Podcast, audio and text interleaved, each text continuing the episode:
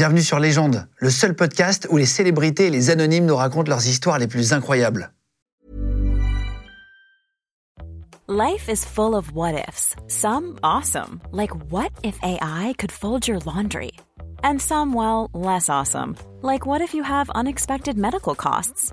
United Healthcare can help get you covered with Health Protector Guard fixed indemnity insurance plans. They supplement your primary plan to help you manage out of pocket costs. No deductibles, no enrollment periods, and especially no more what ifs. Visit uh1.com to find the Health Protector Guard plan for you.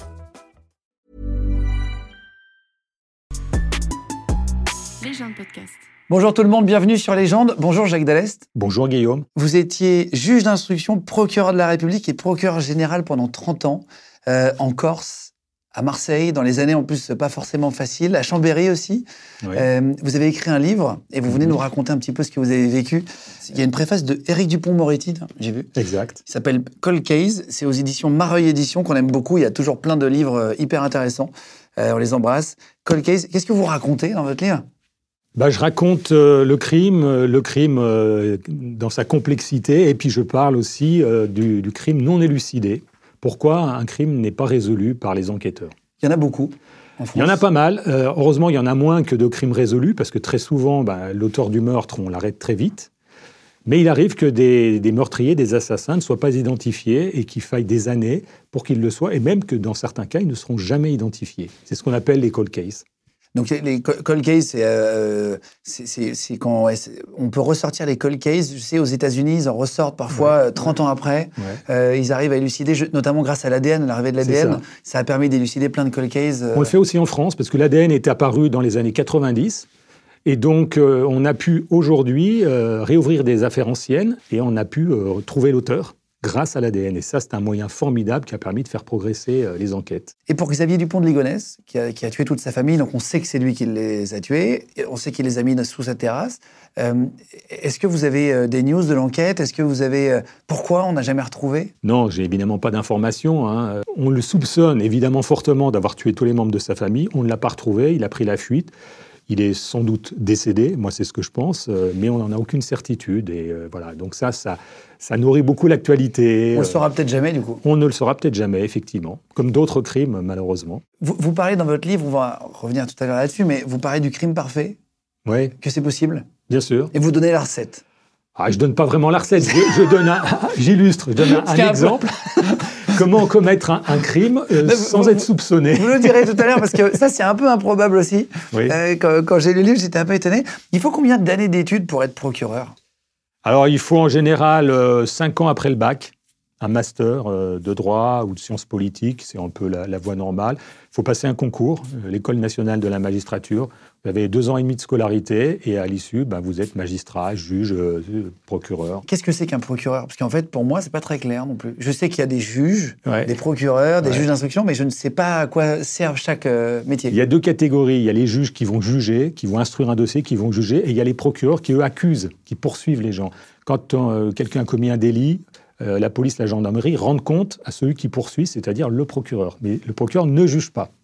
C'est pas vous qui décidez si. Non, s'il ne condamne contre. pas, il poursuit, c'est-à-dire il amène devant la justice, un tribunal, euh, éventuellement, quelqu'un qui est soupçonné d'avoir commis un délit. Et alors, est-ce que c'est dangereux comme métier quand on bosse en Corse, dans les années difficiles, euh, en Ma- à Marseille C'est dangereux dans certains pays où malheureusement on tue les juges, on tue les procureurs. Euh, c'est pas le cas en France. Euh, des juges ont été assassinés, c'est arrivé. Des préfets Bien sûr, mais euh, on peut recevoir de temps en temps des menaces, des gens qui sont énervés parce qu'on on leur fait, on leur fait des misères. C'est pas un métier dangereux. D'ailleurs, si on, on a peur de ce métier, il vaut mieux faire autre chose. Parce que vous êtes parfois pendant un procès, euh, euh, je sais pas, insulté ou menacé par. euh, Ça arrive. Ça arrive Oui, oui, ça peut arriver. euh, Mais ça fait partie du métier. On, on fait face à des choses pas très agréables, aller sur une scène de crime, euh, demander une peine de prison contre quelqu'un. Donc, il faut accepter qu'il y ait de l'énervement, qu'il y ait de la colère chez les, les gens. Vous avez fait des stages pendant vos études? Bien sûr. Euh, C'est quoi un stage de procureur? Alors, on fait des stages pendant quand on est à l'école de la magistrature. Ce qui est intéressant, c'est qu'on fait beaucoup de stages. On va chez des policiers, chez des gendarmes, on peut aller chez les pompiers. Moi, j'ai fait un stage qui m'a marqué euh, de surveillant de prison. On avait l'uniforme de surveillant. Je l'ai fait à la prison de la santé à Paris pendant 15 jours.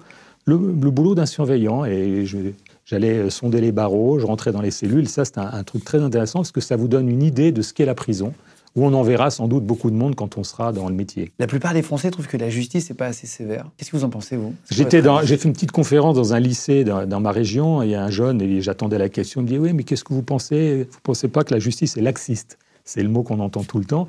Alors je, lui ai répondu oui, mais tu sais, la justice elle est souvent laxiste pour le voisin, pour mais si tu es concerné, là tu trouveras qu'elle est trop sévère pour toi. Ça ne veut pas dire grand chose. La justice trop sévère pour pour soi, pas assez sévère pour les autres. En fait, vous avez vu qu'il n'y a jamais eu autant de monde dans, les prisons qu'aujourd'hui, hein, 73 000 détenus. La justice n'est pas laxiste.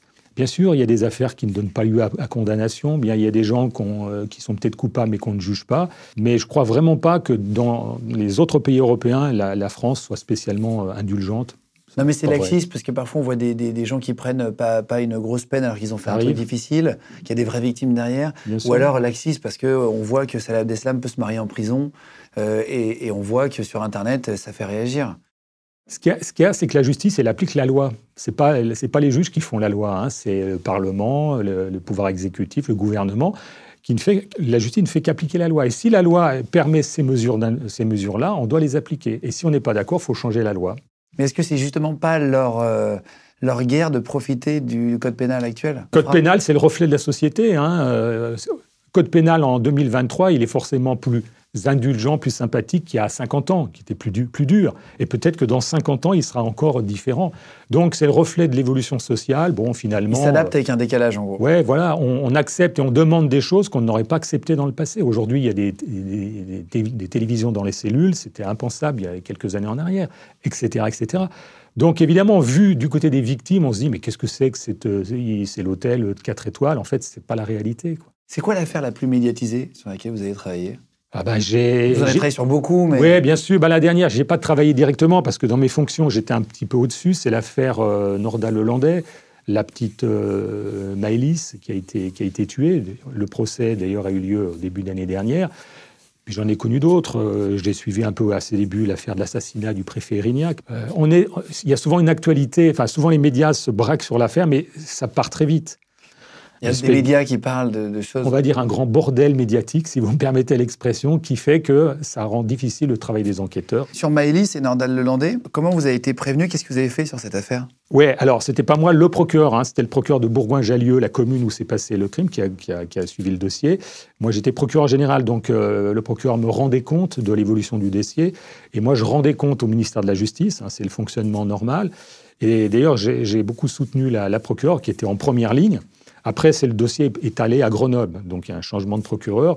Et le procureur de Grenoble a beaucoup communiqué avec les médias pour expliquer, et notamment ce qui était un moment terrible, lorsque Nordal Lelandais a avoué les faits, et lorsqu'il a fallu euh, retrouver les restes de la petite Maëlys qui était, depuis, qui était disparue. Et là, c'était un moment fort. Vous avez rencontré Nordal Lelandais Oui, euh, je l'ai rencontré en prison et j'ai demandé une peine de prison contre lui au moment du procès, à la fin du procès, bien sûr.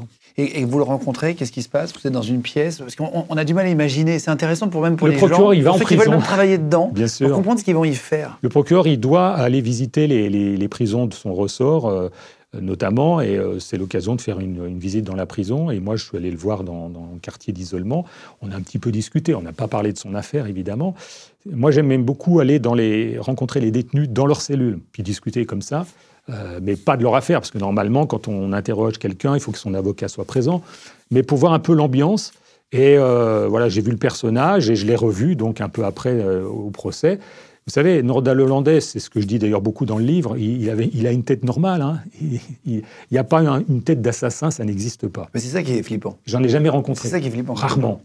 On imagine un tueur avec une sale tête, euh, etc. Moi, j'en ai très peu rencontré des gens qui avaient un vi- visage de, de meurtrier.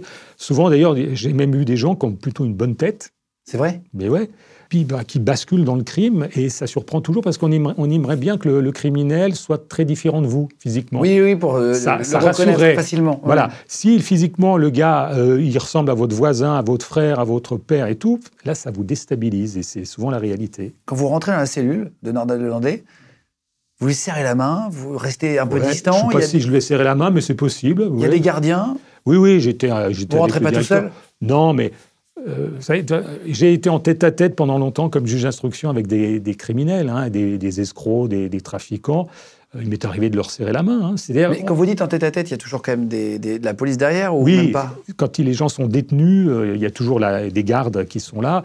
Euh, mais vous savez, si le type veut se jeter sur vous, il a le temps, hein, c'est vite fait. hein. un moment, un interrogatoire, caché. vous êtes à un mètre de lui. euh, D'ailleurs, j'ai toujours pris la précaution de jamais laisser de ciseaux, de coups Ah de oui, papier.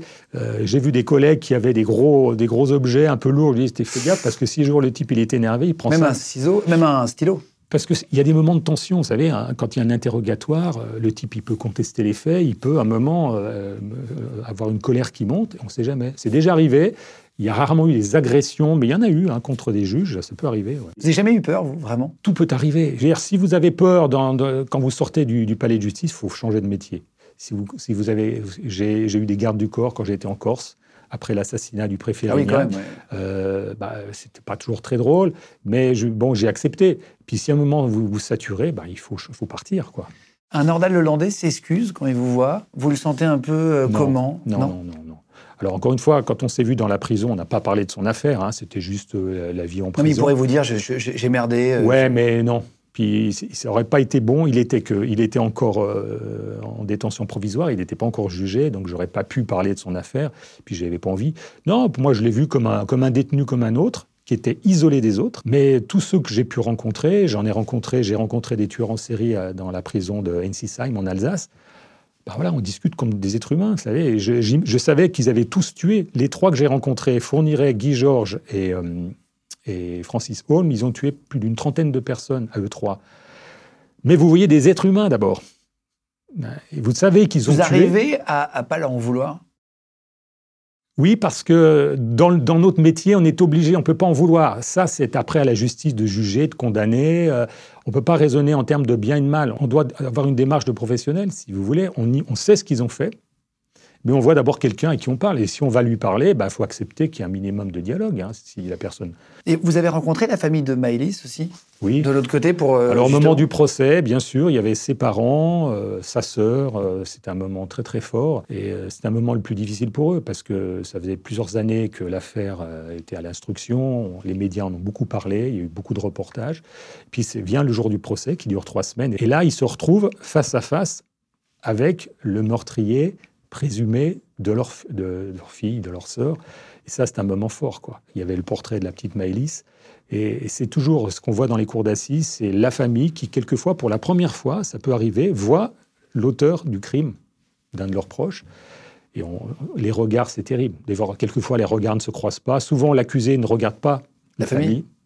Ça peut arriver, mais c'est un drôle d'endroit. C'est un peu comme une scène de théâtre, d'une certaine manière, où il y a des sentiments, mais euh, souvent, il y a beaucoup de dignité. Et la plupart du temps, les familles sont très dignes. Elles vont pas hurler, elles vont pas insulter Ce qui pourrait se comprendre. Ce qui pourrait se comprendre, c'est arrivé, hein, qu'il y ait des cris. Dans la série de Jeffrey Dahmer sur Netflix, on voit à un moment donné, il y a une nana qui, qui, qui a, qui a perdu quelqu'un, qui Bah oui. essaye de, de lui sauter dessus, euh, ce qui peut se comprendre aussi. hein. Mais c'est rare, ça peut arriver.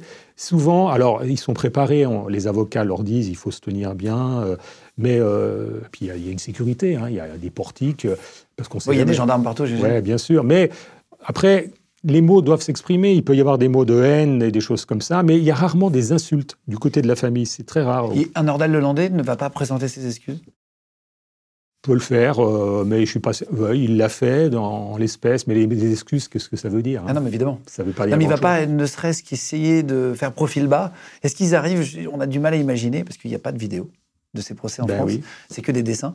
Mais est-ce qu'il va arriver fièrement, euh, Non. euh, ou il arrive quand même profil bas? Alors, vous pouvez avoir des accusés qui ont la langue bien pendue, qui, sont, qui parlent beaucoup, mais c'est rare. Ils sont plutôt la tête basse. Ils, ont, ils, ils parlent peu. Au cinéma, on parle beaucoup quand on est dans le box des accusés. Dans la réalité, c'est pas trop le cas. Souvent, la tête baissée, euh, des mots très brefs, des excuses. Je, bon, quand les faits sont reconnus, parce que si le type dit c'est pas moi, il va pas s'excuser. hein. Il peut arriver au procès, non, je suis pas l'auteur du crime. hein. Euh, Mais il est rare que tout le monde se contient. Alors, ça bouillonne, on sent bien du côté des familles, ça peut bouillonner. Je pense qu'ils auront envie de hurler, l'insulter, le- l'accusé, le type. Mais finalement, les gens se tiennent bien. Et souvent parce que le procès a lieu des années plus tard. Si on jugeait les gens dans les trois mois du crime, ce serait terrible. Terrible. Les années passent, le deuil commence à se faire, même s'il faut le procès pour que le deuil s'achève. Et ça, ça permet d'étouffer un peu la haine. Quoi. Les gens de podcast. Vous vous rappelez d'un truc qui vous a marqué à ce procès? Oui, ben, je me souviens euh, de la, de la sœur hein, qui, a- qui a- qui avait 16 ans, la sœur, ouais, deux, deux filles, qui, qui a, qui a été d'une- d'un courage et qui se lève, qui va à la barre et qui regarde droit dans les yeux Nordal Hollandais en lui disant dis la vérité, etc. Enfin, elle voulait comprendre, parce que jusque-là, il disait que c'était un accident, il ne savait pas trop. Et elle, elle a eu un courage fort. Il n'a pas vraiment euh, chancelé, hein, il n'a pas trop bougé, mais on sent quand même que ça l'a déstabilisé. Et le courage de cette, petite, là, qui pensait à sa petite sœur hein, de 8 ans, c'était quand même un moment fort. Beaucoup, il y a des larmes, mais elle, elle, a eu vraiment beaucoup de dignité, et ça, ça nous a tous marqués. Elle avait quel âge à l'époque du procès, la sœur? Euh, 16 ans, 17 ans, je crois. Ah oui, Euh. Peut-être un- oui, 17 ans. Et c'est très impressionnant de parler devant une cour comme ça, on se rend pas compte. Oui, mais- bien sûr, mais on pense, je pense qu'elle s'est retrouvée là, en tête à tête. à- elle était à quelques mètres de, de, de Nordal Hollandais. Elle, lui a dit ce qu'elle avait envie de lui dire, je crois. Parce que souvent, les familles, les proches pensent que ne- n'arrivent pas à dire tout ce qu'ils pensent. Il faut leur donner la parole, et ça, le président de la cour d'assises doit donner la parole. Est-ce que- Qu'est-ce que vous avez envie Il y en a qui lisent des papiers, d'autres ils s'expriment, et souvent ils s'expriment très bien, et c'est pas forcément haineux. Juste pour finir sur Nordal Lelandais, dernière question, mais j'ai entendu euh, un peu partout qu'il avait des conditions de, de détention un peu particulières euh, et que notamment il avait des autorisations de passer des week-ends et d'avoir des relations sexuelles. Est-ce que c'est vrai ça? Oui, c'est-à-dire que la loi, elle permet, quand la prison est équipée de ce qu'on appelle une unité de vie familiale, c'est-à-dire une espèce de un studio où ça peut durer jusqu'à 48 heures, euh, le détenu, qui soit condamné ou en détention provisoire, si on l'autorise, peut avoir euh, la visite de sa femme, de son ami, euh, de proches. Et ça a été, effectivement, c'est autorisé. Alors, il y a quand même une sécurité, il est fouillé, etc. Mais c'est ce que la loi permet de faire. Alors, je peux comprendre que ça choque. Vous, ça vous choque ou pas? Non, ça me choque pas parce que, encore une fois, c'est la loi. Hein. C'est pas une, un truc, un privilège qu'on a donné spécialement à. Ça vous Nordal choque pas qu'il y ait des gens qui ont envie d'aller le, le voir? Bah, C'est un oui, peu ce côté fan Oui, qu'ont parfois des tueurs en série. exactement. Et il est très fréquent de voir euh, le nombre de lettres d'amour euh, que reçoivent les, les- les- les tueurs en série. Nordal Lelandais en reçoit? Oui, oui, bien sûr, il a reçu. euh, et c'est très surprenant de voir que même les plus grands assassins arrivent à séduire, au moins à distance, des femmes qui leur écrivent. Il y en a même qui, qui peuvent se marier en prison. euh, et plus on a affaire à un assassin, plus il, a, du, il a des, des fans. Et c'est-à-dire que Nordal Lelandais a des relations sexuelles avec des gens qui viennent le voir en Alors, il en a eu. Mais bon, euh, la privation de sexualité, ça ne fait pas partie de, de la peine. Alors, ça peut toujours choquer, je comprends, hein, nos concitoyens, mais c'est ce que c'est aussi l'évolution de notre société qui permet ça. Ce n'était pas le cas il y, a, il y a- il y a 50 ans, évidemment. Et il y a- il y a une prison qui s'appelle Ensisheim, Oui. qui est dans l'est de la France. oui. Euh, J'imagine, Ensisheim, ça me fait penser à l'Alsace, non? C'est l'Alsace. C'est ça? C'est ça. Euh, C'est une prison qui est particulière, vous l'avez déjà visitée? J'y suis allé il y a, il y a quelques années. Euh, oui, ouais, tout à fait. C'est une prison qui est au cœur du village d'Ensisheim. C'est pas très loin de Colmar, où euh, il y a 200 détenus. C'est une maison centrale, donc on n'y met que des gens condamnés.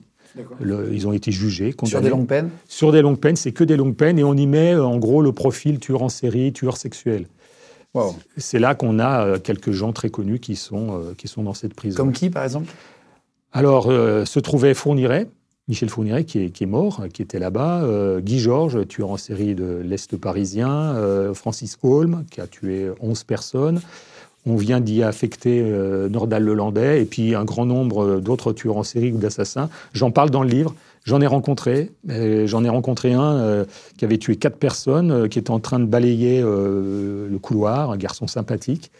Et euh, voilà, bon, on a discuté un petit peu. Ça ressemble à quoi cette prison de l'intérieur? C'est une prison plutôt grande, c'est une prison ancienne, hein, c'est un ancien couvent qui a été euh, collège, couvent, et qui est une prison qui n'est pas très grande. hein. je vous dis, il n'y a que des 100 détenus, il y a des ateliers, plutôt de l'espace. Et les gens, les, les- les gars purgent leur peine et peuvent être là pendant 20 ans, 30 ans. Certains sont morts là-bas. Il y a la télé? Oui, oui, bien sûr. Y a des Ils- consoles de jeux? Consoles de jeux, euh, des je ne questions sais que les pas. gens se demandent. hein, Bibliothèque, médiathèque. Oui, oui, bien sûr, ils ont accès à, à des activités culturelles, sportives. Vous parliez de Fourniret Oui. Vous l'avez rencontré? Oui, je l'ai rencontré avec le directeur. On est allé dans sa cellule. Qui est un des plus gros tueurs en série français. Oui, euh, alors il- malheureusement, il ne sera pas jugé puisqu'il il est mort. On lui a reproché quatre autres euh, homicides. Il a tué combien de personnes Il officiellement a été condamné pour huit meurtres. Et là, on lui a reproché quatre autres, dont celui de la petite Estelle, Estelle Mouzin. Estelle Mouzin. Voilà. Euh, et donc, un drôle de personnage, je, je le décris dans le livre, euh, un petit bonhomme, euh, barbu, lunettes, euh, avec des plein de, de- dans sa cellule, très bien rangé, des petits papiers. Et j'étais surpris du fait qu'il me disait, qu'il nous disait que le temps était trop court pour lui. Il avait tellement de choses à faire dans sa tête. Et il y a un moment qui était assez fort, c'est que hum, quand il a parlé de la nuit, il disait que la nuit était difficile quand même. Il s'est un peu confié. La nuit, parce que la nuit, c'est là que les démons ressortent. Quand on... Et alors, il a eu même peu, des, pas des larmes, mais un petit peu d'humidité dans l'œil. Euh, bon, je ne sais pas si c'était. Bon, il était jugé, hein, c'était fini, mais là, on lui a, parce qu'il avait un drôle de regard, quand même, une espèce de regard fixe. Euh, un petit bonhomme. Hein, qui Par exemple, vous le croisez dans la rue, vous savez pas. Vous vous dites pas c'est un tueur en série Non, absolument pas. Impossible à Impossible à savoir. Même si vous lui parlez dans la rue pour lui demander votre chemin, vous ne dites pas, tiens, ce mec-là a une aura Si vous preniez une galerie de tueurs en série français ou étrangers, vous verriez que la plupart ont des bonnes têtes. L'être difforme, le Quasimodo, vous savez, de Notre-Dame de Paris, j'en ai jamais rencontré. C'est au contraire des gens qui, peuvent nouer des relations assez facilement parce qu'ils paraissent banals. Et donc vous dites, il était ému, mais qu'est-ce qu'il vous raconte? Il vous dit quoi la nuit? Il nous disait que la nuit, il pensait à des choses. Comme si peut-être le, souvenir de ses victimes, parce qu'il a, tué des, enfants, des, jeunes filles dans des conditions effroyables, hein, qui, qui l'étranglaient, enlevés, violés. Qu'est-ce qu'il faisait exactement? Je sais qu'il y a une camionnette, mais pour ceux qui ne connaissent pas l'histoire, en, avec pour beaucoup avec sa, sa femme, hein, il abordait des. il, était en chasse, en prédation, voilà. Il abordait des, enfants, des jeunes filles. Il cherchait plutôt des, filles vierges euh, qu'il séquestrait donc il enlevait, séquestrait et qu'il violait jusqu'à euh, étranglement. Pour moi, je pense que Fourniret, c'est un des plus tueurs en série les plus pervers qu'on ait jamais eu en France. Euh, enfin, mais c'était un type pour qui donner la mort, je crois, euh, d'abord c'était son fantasme, déflorer une, jeune fille, un drôle de truc avec une espèce de un sentiment de toute puissance. moi, j'ai discuté avec le procureur qui a suivi l'affaire à l'époque dans le nord de la France et il y racontait quoi il, jubilait, enfin, il sentait de la, de la, de la satisfaction à évoquer son, son truc parce qu'il avait l'impression d'être plus fort que tous. Et puis, euh, disant, mais moi, je ne vais pas tout vous dire. Euh, il aurait pu tout avouer au début. Hein, il en a gardé. Euh, comme s'il se sentait plus intelligent que la justice, etc. Donc, il un, était un peu pervers en plus, parce qu'il vrai pervers. il menait un peu les gens par le bout du nez, je crois même à la justice. Le pervers, c'est celui qui exerce une, une, contrainte sur les autres pour sa satisfaction personnelle. Et lui, je crois, c'était véritablement un pervers absolu. Et donc, lui, vous arrivez à, passer un moment, entre guillemets, sympathique avec ce gars-là, ou vous, vous le regardez méchamment Pas sympathique. On a du mal à. Bien sûr, non, non à matérialiser une rencontre avec Fourniret. Mais encore une fois, des, criminels, j'en ai rencontré beaucoup. Donc j'ai un regard plutôt neutre. Non, mais est-ce que, genre, est-ce que vous restez froid, distant, ou vous, êtes humain quand même non, non, non, non, pas humain. On, on, a discuté euh, euh, simplement. Euh, on n'a pas eu un tête-à-tête, il ne s'est pas confié. on, était debout dans la cellule, hein, on n'est pas resté trois heures ensemble. Here's a cool fact. A crocodile can't stick out its tongue. Another cool fact you can get short term health insurance for a month or just under a year in some states. United Healthcare short term insurance plans are designed for people who are between jobs, coming off their parents' plan, or turning a side hustle into a full time gig. Underwritten by Golden Rule Insurance Company, they offer flexible, budget friendly coverage with access to a nationwide network of doctors and hospitals. Get more cool facts about United Healthcare short term plans at uh1.com. Euh, mais euh, c'est intéressant de le voir dans son lieu de vie, une espèce de petit bout de cellule très bien rangé avec des documents partout. Il, a avoué à la fin pour la petite Estelle Mouzin? Je crois qu'il a, il a reconnu quatre autres meurtres, dont celui de la petite Estelle. Mais la justice se demande toujours s'il n'y en a pas encore d'autres qui C'est possible, c'est possible. Et je crois que Monique Olivier sera jugée euh, à l'automne prochain pour certaines de ses affaires. Certaines de ses affaires. Vous êtes déjà allé sur des scènes de crime? Ouh là là Oui Trop. Trop Des dizaines et des dizaines. Alors, j'ai toujours aimé y aller. Euh, quand on est procureur de la République, quand il se passe quelque chose, les policiers ou les gendarmes vous appellent. Et donc, quand j'étais à Marseille, je suis allé sur une, quarantaine de scènes de crime, beaucoup de règlements de compte. Malheureusement, à Marseille, c'est assez fréquent, notamment dans les quartiers nord où euh, des jeunes se font rafaler à la Kalachnikov. Donc, j'ai à peu près tout vu. J'ai des, souvenirs assez effroyables de corps calcinés. Euh, quand il, a fallu de gens qui ont été abattus dans une voiture, on y a mis le feu il a fallu sortir à la, à barre à mine, les pompiers, le corps, parce que le, plastique de la voiture avait fondu, ça avait collé le corps. Oh Vous voyez, des trucs assez incroyables. Quand vous êtes dans une grande ville, bon, à Paris, à Marseille, des crimes, vous en avez très régulièrement. À Marseille, il y en avait beaucoup. Je me souviens d'une semaine, on a eu quatre meurtres, très divers, un hein, règlement de compte, des crimes toutes sortes. Je me souviens d'un type qui s'est fait abattre dans un bar sur le Vieux-Port à Marseille. C'était 11 euh, h du soir. D'ailleurs, dès le lendemain, le bar, il était déjà ouvert. Donc euh, ils ont nettoyé, le type s'est pris euh, deux tueurs qui sont venus balle dans la tête. On arrive sur place et on voit les enquêteurs, on voit le médecin légiste, et là c'est un drôle de moment. Et le bar reprend son cours. Et Euh, le il lendemain, moi ça m'avait surpris, je pensais que le bar res- resterait fermé. Une fois que les enquêteurs ont fait leur constatation, on nettoyé le sang, le bar est réouvert. Dans votre livre, Cold Case, là, vous, vous dites, euh, page 13, donner la mort, finalement, c'est facile et accessible à tous. Oui, bien sûr. Le meurtrier, ça peut être euh, n'importe qui, ça peut être soi-même. Vous savez, je comme on peut se donner la mort à soi-même, on peut tuer l'autre, hein, dans un moment de colère, d'énervement. Tous les jours, il y a des crimes de gens qui sont des gens normaux, qui ne sont pas des malades mentaux, qui ne sont pas des psychopathes, et qui, euh, par colère, par euh, vengeance, par- peuvent basculer un couteau, c'est vite fait. Et vous dites une expression dans, dans le livre qui est assez folle, vous dites, j'ai rencontré des voyous ou des tueurs sympathiques. Bien sûr, oui, oui. Alors, oui, alors peut-être plus chez les, les voyous qui sont souvent des séducteurs, euh, qui savent parler, qui ont. Je pense aux braqueurs. Les braqueurs, c'est des gens assez solides. Il y en a beaucoup moins maintenant qu'à une époque. euh, qui sont ouais, qui sont assez séduisants, euh, qui sont assez agréables. Et d'autres que les plus désagréables, enfin ceux que moi j'aimais le moins, c'est les, les pédophiles. Quoi qui sont des gens tout à fait normaux, qui sont assez flasques, je dirais, et qui souvent contestent les faits. Non, non, c'est la gamine qui m'a qui m'a provoqué, etc. Et cela, Ça, ça doit vous... on- c'est désagréable. euh, et d'ailleurs, Vous êtes, vous êtes papa? Oui, bien sûr, êtes père bien sûr. Donc ça doit encore plus Ouais, vous- ça, ça fait bouger, quoi. Ça. et et d'ailleurs, en prison, ces gens-là qu'on appelle les pointeurs, ils sont, ils- on les met un peu à part pour éviter qu'ils soient victimes de d'agressions des- de co-détenus. C'est c'est quoi la scène de crime qui vous a le plus marqué? Je me souviens beaucoup de l'assassinat du préfet Irignac en 98. En Corse? Ouais, euh, en Corse, où il a été abattu. euh, il avait déposé sa femme, il était en retard pour aller dans un spectacle, et puis en rentrant, en montant le trottoir, pendant le trottoir, il a été abattu dans le dos et euh, dans la nuque, et j'ai vu son corps avec une flaque de sang, et ça m'a marqué parce que le préfet Irignac, je l'avais vu quelques jours avant. euh, mais des, malheureusement, des, des meurtres, j'en ai vu tellement que. Mais chacun est différent. Le préfet Rignac, vous êtes euh, procureur de... De la République d'Ajaccio. D'Ajaccio Ajaccio. Pardon. Et donc, vous arrivez, on vous appelle, on vous dit, il faut venir Bien voir, sûr. etc. Un collègue m'appelle, on dit le préfet, on a abattu le préfet, on a assassiné le préfet. Sa femme, il n'a rien fait? Non, il était dans la salle de spectacle, il, il est en retard, il avait déposé pour garer la voiture, et c'est en allant au spectacle qu'il est abattu. Et ça a été un, un maelstrom incroyable, parce qu'après, le président de la République est venu. C'est la première fois qu'on tuait un préfet dans l'exercice de ses fonctions. Et là, vous avez eu des gardes du corps à ce moment-là? Oui, euh, le procureur de Bastia et moi-même, on a eu euh, il une, une unité de, de policiers euh, qui, qui a été créée, protéger quelques personnalités. Et pendant six mois, j'ai eu trois gardes du corps. Je me baladais cours Napoléon, qui est la, cour centrale, avec un type devant et deux de chaque côté. C'était un, grand, un grand choc, même pour la population. Il y a, eu une manifestation importante.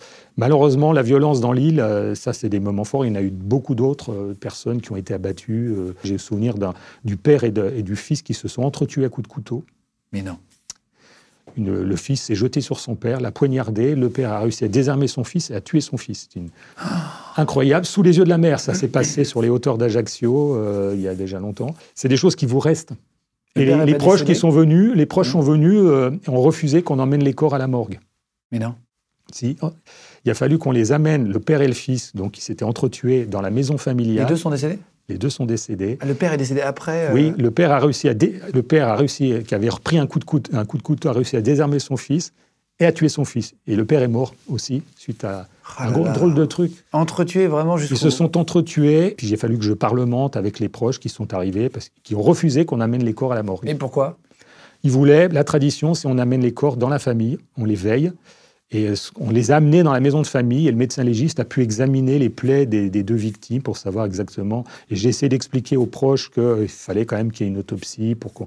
Ils n'ont pas voulu. Sinon, et je pense qu'ils avaient les fusils dans les voitures euh, si on, est, Ah, c'est vrai si on avait. Ah oui, ça, ça rigolait pas, vous le sentiez J'étais avec le colonel de gendarmerie, on a parlementé, mais ça- ça- on n'a pas pu. Donc finalement, comme il n'y avait pas de projectiles à rechercher, on a, c'était des plaies par, par arme blanche. C'était pour faire même une, euh, une, une autopsie un Une peu... autopsie sommaire, quoi. Ouais. Sur Ah le là lit, le lit familial de la maison où, où C'est-à-dire qu'en Corse, ils ils arrivent à mettre la pression plus que... Alors c'est une affaire un peu particulière. Je pense qu'aujourd'hui les choses sont, sont- ont évolué. Il y a une époque où quand il y a un crime qui se produisait dans un village, le corps était déplacé avant l'arrivée des gendarmes. On l'amenait à la maison de famille, donc c'est embêtant parce que Euh, on peut plus faire les, on pouvait pas faire les constatations. Moi, j'ai pas connu ça, mais quand certains vous disent, mais à l'époque, c'était même difficile d'avoir un corps sur place. Les gens de podcast. Et vous n'avez pas eu peur, vous, quand vous aviez des gardes du corps, vous voyez le préfet, vous Non, dites pas, parce que- magistrat, euh, ça non, pue parce que moi, j'ai toujours été fataliste. Si on veut vous tuer, on peut y arriver. J'avais plutôt peur qu'on s'en prenne à mes proches. Ah, c'est ça. et ouais. notamment qu'on soit victime d'un attentat à l'explosif. Mon prédécesseur, on lui avait fait sauter sa voiture, c'est une voiture de fonction, on avait mis une charge, une petite charge sur la voiture, boum, sur le parking. Donc ça, c'est des moments qui restent forts. Est-ce que quand on est magistrat, parfois, on comprend certains délits ou certains crimes? Une femme qui, qui tue son mari parce qu'elle elle s'est fait taper, euh, ou, ou la, ce qu'on appelle la mafia en Corse, fait péter les, les maisons qui n'ont pas de permis de construire, euh, où, où ça pourrait gâcher la côte. Est-ce que parfois vous comprenez de l'autre côté? On peut toujours prendre en compte le mobile. hein. Pourquoi on a tué quelqu'un? Pourquoi on a fait ça? Il, il peut être respectable, admissible, honorable. Après, c'est la peine qui sera différente. Ça ne peut pas être une excuse non plus. hein. Exactement, non, Parce qu'on peut faire quelque chose, à la limite, vous allez braquer une banque et vous allez amener l'argent chez Emmaüs en disant c'est pour la bonne cause. Mais la justice tient compte de ça, Oui, on, du on- mobile. Oui, il y a, y a On quand appelle même. ça euh, le mobile. La raison pour laquelle on fait quelque chose. Est-ce que c'est par colère, par vengeance, pour, euh, pour une bonne cause Euh, Ce qui est dangereux, c'est quand chacun ramène, euh, considère que son, son mobile est, légitime. Parce que là, c'est risqué. quoi. S'il dit ah, ben, je vais faire ça, j'aime pas les médecins, je vais en tuer un. J'aime pas ceux qui font l'avortement, pratiquent l'avortement, je vais en tuer un. Vous voyez, c'est dangereux. Il peut y avoir des, des- causes justes, qui, disons en tout cas respectables, et d'autres qui ne le sont absolument pas. Vous, parlez d'un- d'un- d'une scène improbable avec une corneille, un oiseau. Euh, Oui. Nous raconter un avez- corbeau ou une corneille. Bah, je crois que c'était sur un règlement de compte euh, à Marseille où euh, j'étais sur la scène de crime. Ça se passe en général dans la rue. Le type est dans sa voiture ou un, ou un type est exécuté, un homme est exécuté dans la rue. Et pas très loin du corps, il y avait le- la tête a été éclatée. Il y avait un morceau de, de crâne. Et donc j'étais là euh, à observer la scène et je vois arriver un, un corbeau, corneille, tout, qui est arrivé et qui a piqué la, le morceau et qui est parti avec. Euh, Avant que les, les- les- les mé- enfin, le, le médecin et puis les, les enquêteurs aient pu. euh, voilà. Ah oui, donc il est parti avec le morceau. Ouais. Alors ça paraît, ça paraît, c'est terrible, mais c'est voilà, on a des détails comme ça quelquefois qui euh, qui vous marquent et ça, ça m'avait marqué. Je me dis tiens, euh, voilà, comme quoi la nature est plus forte que tout le reste. Et vous parlez, non mais en fait, on se rend pas compte de tout ce que vous avez dû voir. C'est ça qui est difficile pour un être humain. Vous allez bien? Psychologiquement Je Là, sais vous venez pas. prendre votre retraite, c'est ça Oui, oui, Même oui. si vous faites toujours des conférences. Pour l'instant, mais- je reste vivant, mentalement, j'espère sain de corps et d'esprit. Après, vous voyez, dans ce métier, on, fait tous, on a tous un vécu, des choses terribles à voir. Ça, moi, ça m'a appris beaucoup sur l'être humain, hein, sur ce dont il est capable. Il y a aussi des choses magnifiques hein, que quelqu'un peut commettre. Il n'y a pas que des choses terribles. hein. Des médecins qui vont sauver un type qui s'est pris des balles alors que ça Ah peut oui. être un malfaiteur. Euh, il y a des gens qui sont extrêmement dévoués ou des gens qui vont voir en prison des gens pour les, les, les- les- les redresser euh, socialement. Enfin, il y a quand même énormément de dévouement. D'humanité. D'humanité, oui. plein de gens. Euh, Il y, a des- il y a des salopards, il y a des gens qui, sans foi ni loi, et, au fi- et moi, j'ai plutôt une vision optimiste de la nature De- humaine. Quoi. Ah, c'est vrai. Parce que je pourrais être un grand pessimiste en disant... On est En ayant vu tout ça. Non, je reste optimiste. Je crois qu'il faut rester optimiste. Alors, euh, alors c'est pas très optimiste, mais vous citez une scène choquante que vous avez vue, l'odeur et le bruit des larves. J'étais juge d'instruction à Lyon. Et euh, il a fallu reconstituer un, un crime. C'était un clochard qu'on avait tué un autre à coup de cutter. Quand on a fait la reconstitution, c'est-à-dire on, on va sur place pour refaire la scène de crime. Il y avait, quand on est rentré, évidemment l'odeur était encore terrible, on marchait sur les larves d'insectes. Euh, quand une personne décède, il y a des mouches qui pondent des œufs. Et euh, au bout d'un moment, ça donne des larves et ça, ça craquait sous nos pieds. D'ailleurs, ma, ma greffière, elle, elle- elle se sentait mal parce qu'il y avait à la fois l'odeur qui était de- épouvantable et le, le bruit des Ah, larves qu'on écrasait, euh, qui étaient les larves qui étaient sur le cadavre et qui étaient restées sur le sol. C'était un squat, hein, un truc non occupé, un appartement non occupé, si ce n'est par les clochards. Là. Donc euh, c'est là on voit des choses euh, terribles où l'être humain peut, euh, à un moment, basculer presque le- dans l'animalité, quoi, dans, dans l'animal. quoi.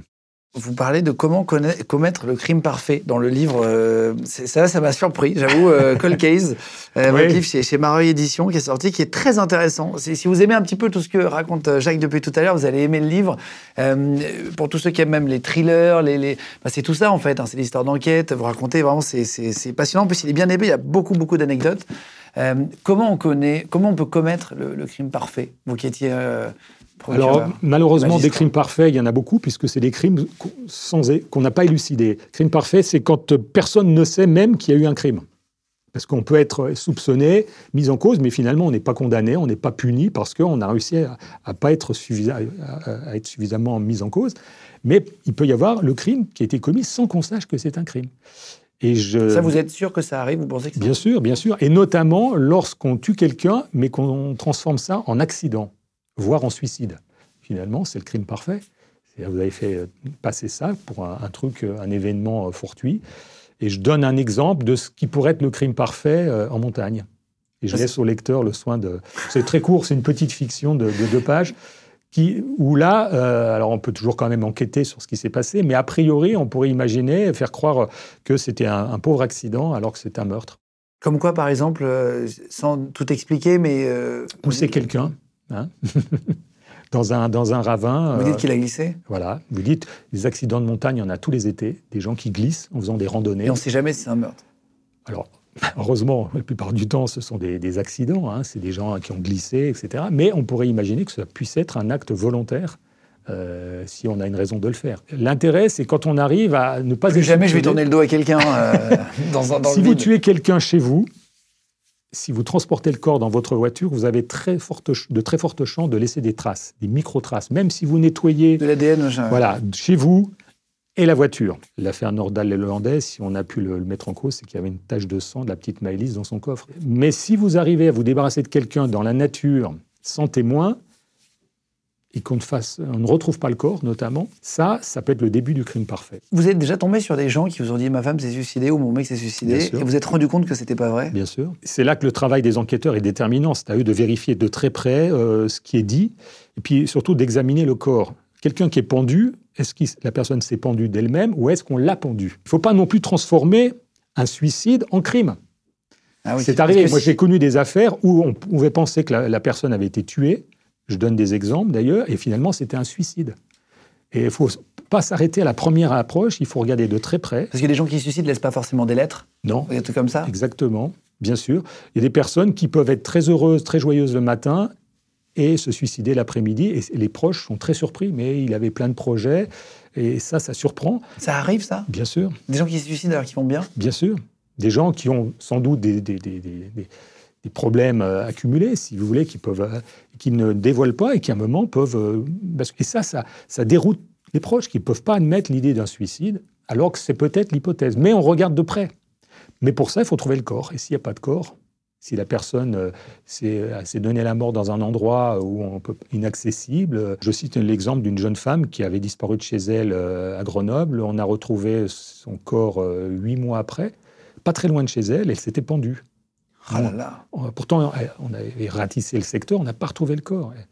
Donc, c'était vraiment un suicide. Mais on ne s'arrête pas ce qu'on voit. Il faut creuser, regarder, vérifier autant que faire se peut. Et si on n'a pas de reste humain, bah, c'est ça le problème. Vous jugez les séries télé Vous la regardez Parfois, vous vous dites ça c'est oui. pas Alors, je suis assez, assez sévère parce que je trouve que les séries françaises en particulier représentent pas Pas terrible. Les films, les téléfilms c'est souvent caricatural, notamment sur la représentation de la justice. La réalité, je trouve, hein, dans les fictions françaises, est quand même pas terrible. Il y a peu de films que je pourrais recommander ou de téléfilms qui sont à peu près réalistes. Ah, c'est vrai Ah ouais, je trouve qu'il y aurait des progrès à faire.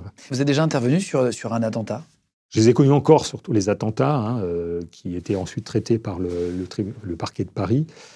Et là aussi, euh, vous vous dites, euh, s'il y avait des, heureusement, aucun n'a été euh, meurtrier. Ça aurait pu l'être. Hein. Je me souviens d'un morceau de métal qui, qui venait d'une maison, qui d'un bâtiment qui s'était effondré, qui avait traversé une cloison d'un appartement, d'un immeuble à, 200 mètres. C'est comme un éclat d'obus, quoi. Un éclat d'obus qui avait traversé. Euh, la personne aurait pu se prendre ça en pleine tête. Euh, c'était presque miraculeux. Et, vous disiez euh, en début d'interview tout à l'heure, le plus dur, c'est les, pédophiles. Vous avez déjà eu affaire du coup à des pédophiles qui n'ont pas incestueux, bien sûr, oui. et qui, n'ont pas forcément le visage. Euh, parce qu'on imagine toujours, je sais rien, Marc Dutroux, des, des gars avec des lunettes jaunes un peu des années 80, mais mhm. mais c'est pas forcément le cas. Non, pas du tout, non, non. Le pédophile, c'est encore monsieur tout le monde. Hein. Il n'y a aucun physique. On, le voit généralement dans l'actualité. Ça peut être un bon père de famille, ça peut être un monsieur qui a des fonctions très honorables. Euh, ça peut être un religieux, euh, enfin, dans tous les domaines, on peut avoir des grandes surprises. Là, on est sur la pulsion sexuelle avec des victimes qui sont très vulnérables, les enfants, ou des personnes qui sont sous l'autorité de quelqu'un et qui se, qui se font abuser. Vous avez jamais eu envie de faire mal à quelqu'un faire mal judiciairement, mais pas, pas physiquement. Parce que, Non, mais ça doit être difficile parfois de se retrouver face à des gars euh, comme ça. mais on peut pas, parce que en tant que imaginez, père, encore plus. bien sûr, imaginez que le juge d'instruction insulte. euh, Non, non, non, mais. Le- non, non, mais l'avocat je- dit de Non, mais je dis montrer- pas que vous l'avez fait. Je dis, Ouais, est-ce ouais. qu'on n'a pas parfois, intérieurement, envie si, de. de- si, si, si. J'ai eu des tête-à-tête avec des sales individus, j'avais du, du mépris pour eux, mais je ne devais pas le laisser apparaître. Le juge d'instruction, il a pour tâche d'essayer de faire parler. Donc si la personne, vous la murez parce qu'elle se sent pas, pas écoutée, vous ne faites pas votre métier. Quand on est procureur à l'audience, on peut attaquer. Quand vous êtes juge d'instruction, il faut garder de la réserve, de la, de la froideur, parce que votre boulot, c'est d'instruire le dossier, c'est de, la- de- de connaître les faits et connaître la personnalité, et faire en sorte que la personne parle. Il y en a un en particulier qui vous a marqué, de, de pédophile, qui vous a énervé. euh, Je me souviens d'un type qui avait bien euh, 70 ans passés. euh, il, avait été impliqué avec euh, le père d'une gamine euh, qui, était photographiée dans toutes les, toutes les manières possibles. Et il m'avait expliqué, lui, ah, je crois que c'est un pharmacien, le gars, qu'en en fait, il faisait une recherche, euh, il voulait faire une enquête sur les déviations sexuelles. Et en fait, il abusait de la gamine, quoi. Il faisait boire des verres d'urine à, une petite, enfin des trucs assez incroyables avec la- avec la- l'accord du père. On voit de tout. Moi, j'ai connu un enfant de 18 mois qui était violé par son père. Euh, j'ai connu un, une- un type qui avait euh, violé une nonagénaire, Et ça, par exemple, vous voyez, vous, ce genre de truc-là bien sûr. Oui, c'est des caméras de surveillance, s'il y a des trucs. Et ça, vous êtes obligé de regarder Bah oui, ça fait partie du, du dossier. Parce que moi, ça m'est déjà arrivé de tomber sur des vidéos euh, de- de- d'exécution de, Daesh, par exemple, ou sur des trucs sur Internet, euh, sur Twitter. Ça nous marque à vie. Bien sûr. En vrai, on n'oublie pas. Moi, je n'oublie pas. Je me rappelle très bien de ce que j'ai vu. Ça m'a, Ça ça m'a. Je me rappelle euh, ne plus parler pendant une demi-heure, poser mon téléphone et me dire waouh, c'est fou de quoi il y a l'air. Ça doit vraiment vous Alors, c'est ce qu'on appelle les pièces à conviction. même ça- si vous êtes habitué. Ouais, parce que d'abord, c'est utile à l'enquête de savoir ce qui s'est passé. On a jugé euh, à Grenoble le meurtrier d'un jeune après une sortie de discothèque. C'était filmé, la scène du meurtre a été filmée par les caméras de la rue. Et ça a été un, moment fort du procès où euh, on a vu une bagarre, ils, étaient, ils se sont tous tapés dessus et, la victime, qui était un jeune d'une d'une vingtaine d'années, morte de coups de couteau, on la voit donc sur les caméras. Donc c'est des choses qui vous restent, qui sont utiles à l'enquête parce que ça, ça matérialise les choses, on les voit. Puis il y a maintenant des gens qui prennent des photos, qui tournent des films de leurs scènes pédophiles et autres. Et, et- et- Et, ça, ça marque forcément. Ces mecs-là prennent quand même cher, j'espère?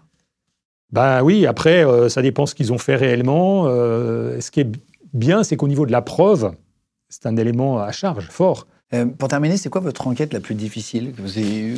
Alors j'ai le souvenir, oui, j'étais juge d'instruction à Lyon d'un- d'une femme qui est morte soufflée par une explosion dans sa voiture.